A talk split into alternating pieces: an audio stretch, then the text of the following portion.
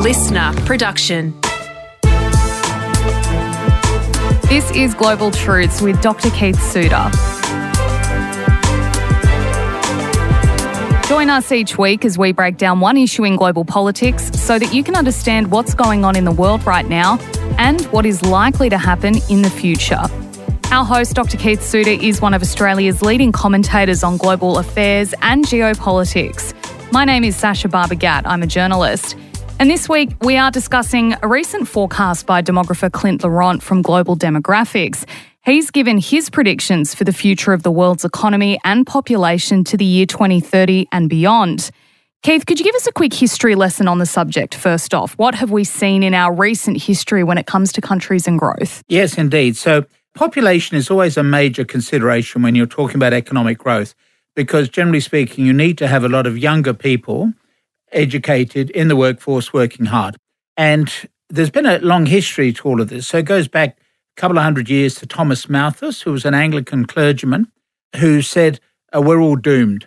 Uh, population right. will grow faster than we can supply extra food. Mm-hmm. And that, that's the Malthus point of view. And you often hear people refer to a Malthusian point of view when it comes to population. We're all doomed. uh, now, luckily, in the 19th century, Malthus was proved wrong because the Europeans explored the world, found huge areas for growing food in Canada, Australia, New Zealand, United States. And so the global famine that he was forecasting disappeared. He was not in a position as, as an Anglican clergyman to talk about birth control or anything like that. He did say that there should be what's, what he re- politely referred to as natural restraint. Mm-hmm. In other words, you shouldn't have any sex. uh, but he, he, couldn't go any further than that. So he just simply said, We're all doomed. We're not going to be able to grow enough food. Population continues to grow.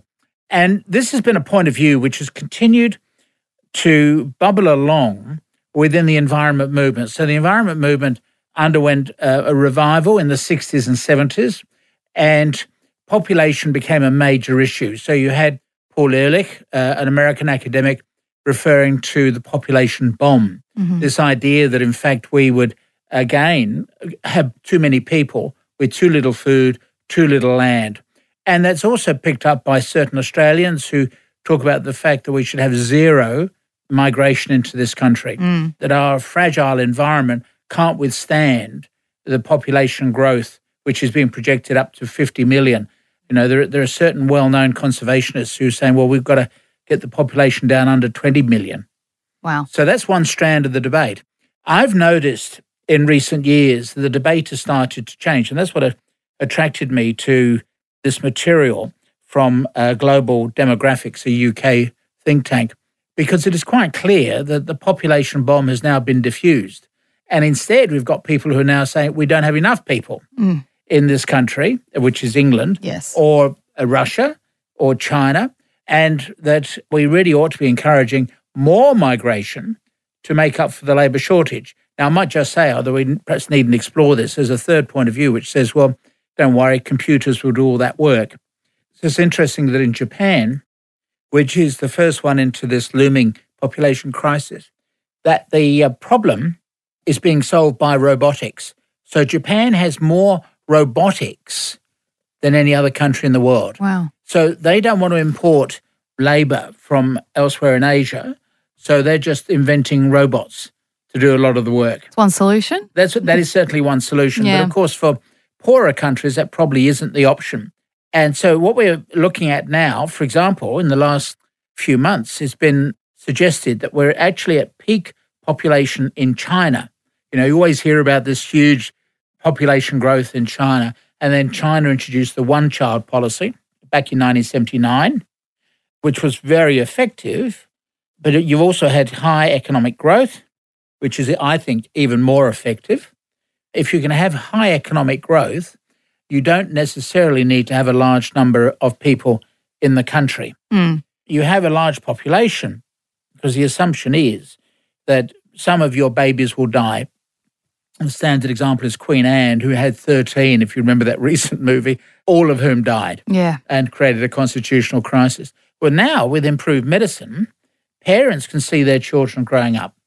And if you have a situation where children can bury their parents, rather than parents bearing their children, then populations will start to, to balance out. And that's certainly what we're seeing in China at the moment.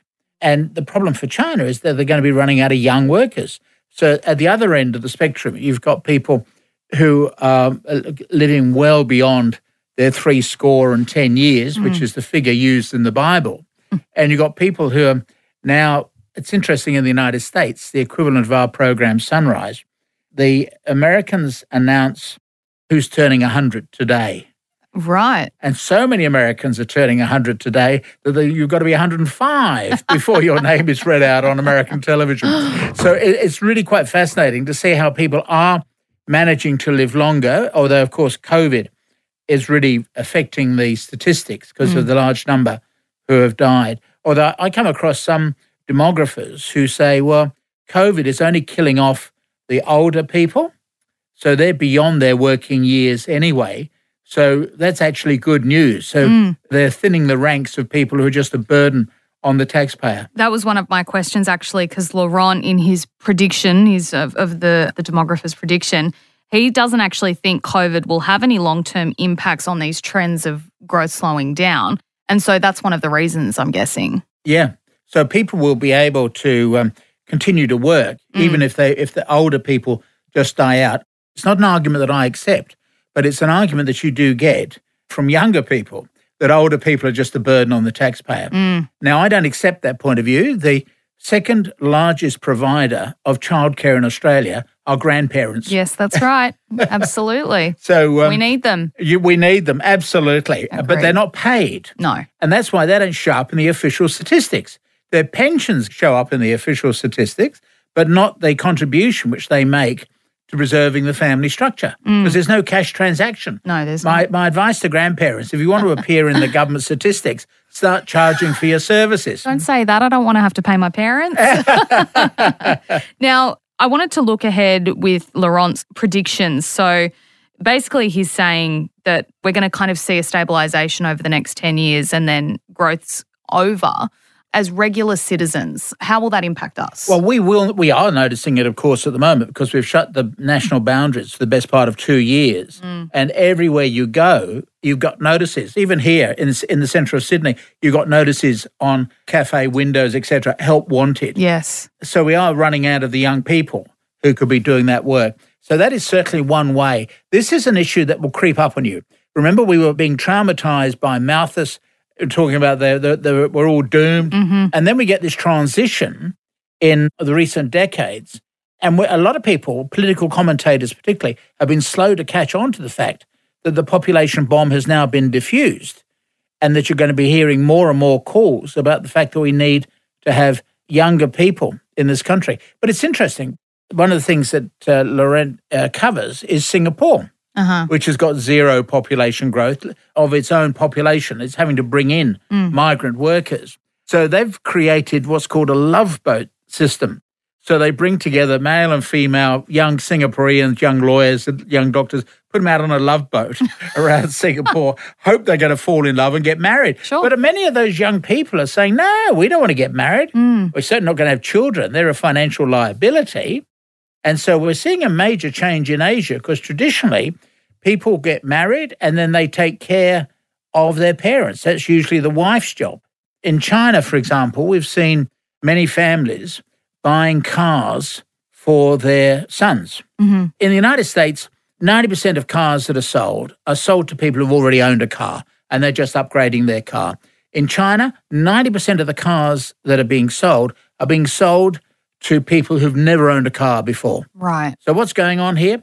The parents are buying a car to make their son even more attractive in terms of the selection of women out there. Remember, there's a shortage of women in China. Yes. Thanks to the one child policy. And so the reasoning is that if they have a son with a flashy car, he will have a greater choice of women because those women, his wife, one of them, will be looking after you in your old age. Yeah, right. Okay, it all makes sense. Absolutely. Now, we've spoken a bit about some of the other countries, but Laurent's broken down his forecast into kind of separate mm. regions. And as you like to call it, the weird world, Keith, how is it likely to fare into 2030 and beyond. Well, he's actually quite optimistic about the weird world. So, weird is Western, educated, industrialized, rich, and democratic. And for example, he looks at what's going on in Asia and talks about Japan, Taiwan, and Australia. Now, these three countries, Japan, Taiwan, Australia, are only about 14% of the world's population, and yet they do account for a very significant proportion of global consumption. Mm. Now, the argument is that eventually the people, as they get older, will consume less because they've got less money to spend on consumption. But in the in this region of Asia, they are the three major drivers. And of course, the worry is China may grow old before it grows rich. The phrase that I've come across is that in the Western countries, like Japan and Australia, people were able to develop a welfare state when the country was rich. Mm-hmm. China is trying to develop a welfare state and the country is not rich. It's a bit like building an aircraft while you're flying it. Right. That's the analogy which is being used. So although we hear all these talks about the power of China, etc., there, there may be a disadvantage. The Chinese economy may not be as strong as some people have identified.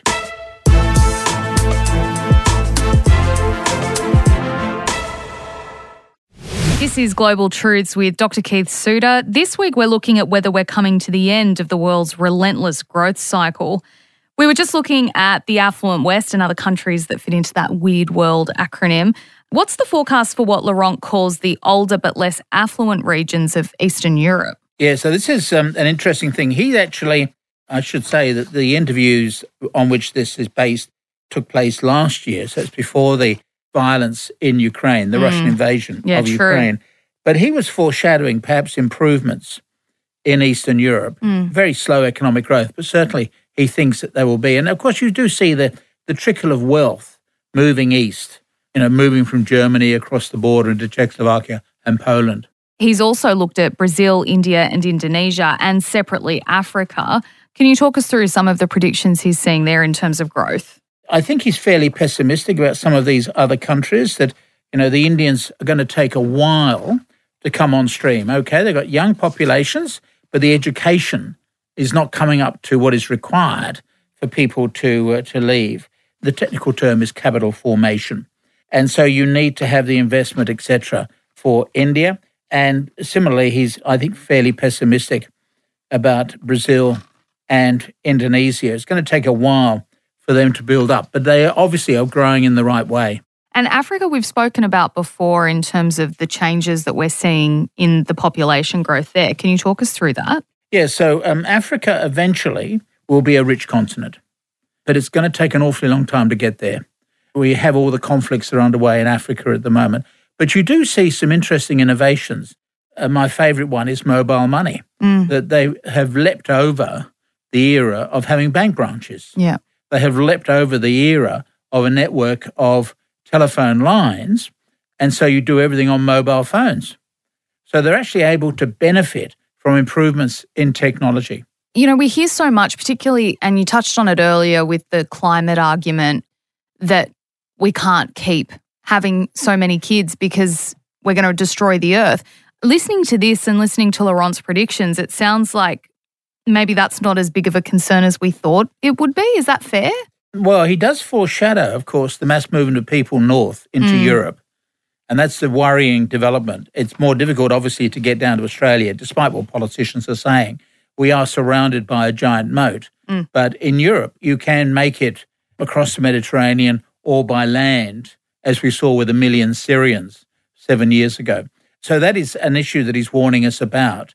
And I think when you look at the world, you can see a number of oases of wealth in an ocean of squalor. Mm-hmm. Obviously, North America, the United States, and Canada, Western Europe, and the United Kingdom, Japan, Australia, New Zealand. They are they are the oases of wealth. But you've also got a huge amount of squalor, yeah. where economic development is taking an awfully long time to come into being. And so he's foreshadowing a much larger movement of people. Uh, one of the interesting statistics is that 10% of the Greek population now live in Germany. Yeah, right. So they, so they moved there with, with the financial crisis a decade ago. The children are now being born in Germany. So the youngsters don't have a country to go back to because they only ever know Germany. Right. And so that's how you do get this change Mm. in migration that people arrive, they have children, they settle down, and the children don't want to return to their original places. Well, they would say, I am German. Yeah, they found a new home. Exactly. A recurring topic that's discussed that I found really interesting in this interview was about education. I guess I didn't realize how big of a role education hmm. plays in growth. Can you break down some of those ideas for us? Absolutely. So education is crucial because we're moving into an increasingly knowledge based economy. You know, just the way in which we have to operate these programs. For example, you need technical skills in how you get the microphones to work, etc. Hmm. Very different from the old days when you would have just been, I don't know, ploughing the fields or something. You'd obviously need to have a knowledge of farming. But even when you go onto a modern day farm, and I'm privileged enough to do that from time to time, you can see how much IT is changing what's going on, including now drones that actually sweep across the top of, of plants just looking for insects, etc. Yeah, yeah. You know, it's a whole new world that's opening up, and it's knowledge based. Mm. It's not brute force. You needed muscle in the old days. And then we ended up with uh, machines coming along in 1750, the Industrial Revolution, which transformed societies as they modernized. But now we're moving away from that. So machines will be able to do all the thinking for you. And of course, this is the issue of artificial intelligence, which we've looked at quite often. So if you want to have a role for yourself in the future, you either go upmarket, and so you concentrate on getting a lot of education, or you concentrate in the service economy. I think we're a long way from computers cutting hair, for example. I hope so. At the University of Western Australia, there was an experiment for robots to cut the sheep's fleece, but tragically, a lot of the sheep did get damaged. I'm not sure how dear. this was 30 years ago. I'm not sure how that experiment worked out. Um, so, you know, there are areas for which the human hand performs better than um, a robot could ever do, but those examples are shrinking a bit. We see the way in which computers are now aiding even brain surgeons, because if you've got really finicky brain surgery, then the, the computer might actually be a better cutting tool for you. From a, a point of view of education, you've either got to become highly educated with a love of learning. The problem is our schools are so woefully out of date in terms of what they teach. So we need a whole new approach to learning. And at the same time, we need to have people who can be trained to work in the service sector, cutting their hair, putting cups and saucers on cafe tables, mm. etc. And for that, you need a good service mentality. So I don't want to demean the people who are doing the, the work as wait persons. A great story here is from Russia that the big problem when McDonald's moved into Russia was how to get Russians to smile at their customers. I traveled a lot behind the Iron Curtain in the old days. Oh, and God. everybody is so surly and Yeah. unpleasant, and they're going to get paid anyway. Mm, they're not interested. Yep, that's Yep, true. They're going to get paid whether they, they are of assistance to you or not. And then McDonald's arrived and realized it had a real problem. You know, this bright, cheery person has got to be invented now in, in Russia. But this it comes back to the issue of customer relations. Mm. So even when I say that we're going to have to concentrate more on the delivery of services, etc., you've still got to have good training because you want that customer to come back to you yeah, that's right. and not be so offended that they're not going to buy another one of your hamburgers. so it, it's a whole new world. Education is a key factor in one way or another in that new world. Yeah. And I guess to sum us up, Keith, you know, what does this mean for the average person out there looking ahead to their future over the next 20, 30 years? What are we going to see? Laurent says he prefers to deal with only 15 years. Sorry. it- in terms of trends. so he is actually looking at a new type of economy that's that's coming up. You know, he calls it the death of growth mm. because of the environmental consequences of the economic growth. But we've, we've nonetheless got to find ways of keeping people employed. Well, thank you very much, Keith, for those wonderful insights. Thank you. Global Truths is presented by Dr. Keith Suter and me, Sasha Barber Gatt. Audio production by Niall Fernandez. Theme and original music by Matt Nikolic. Listener.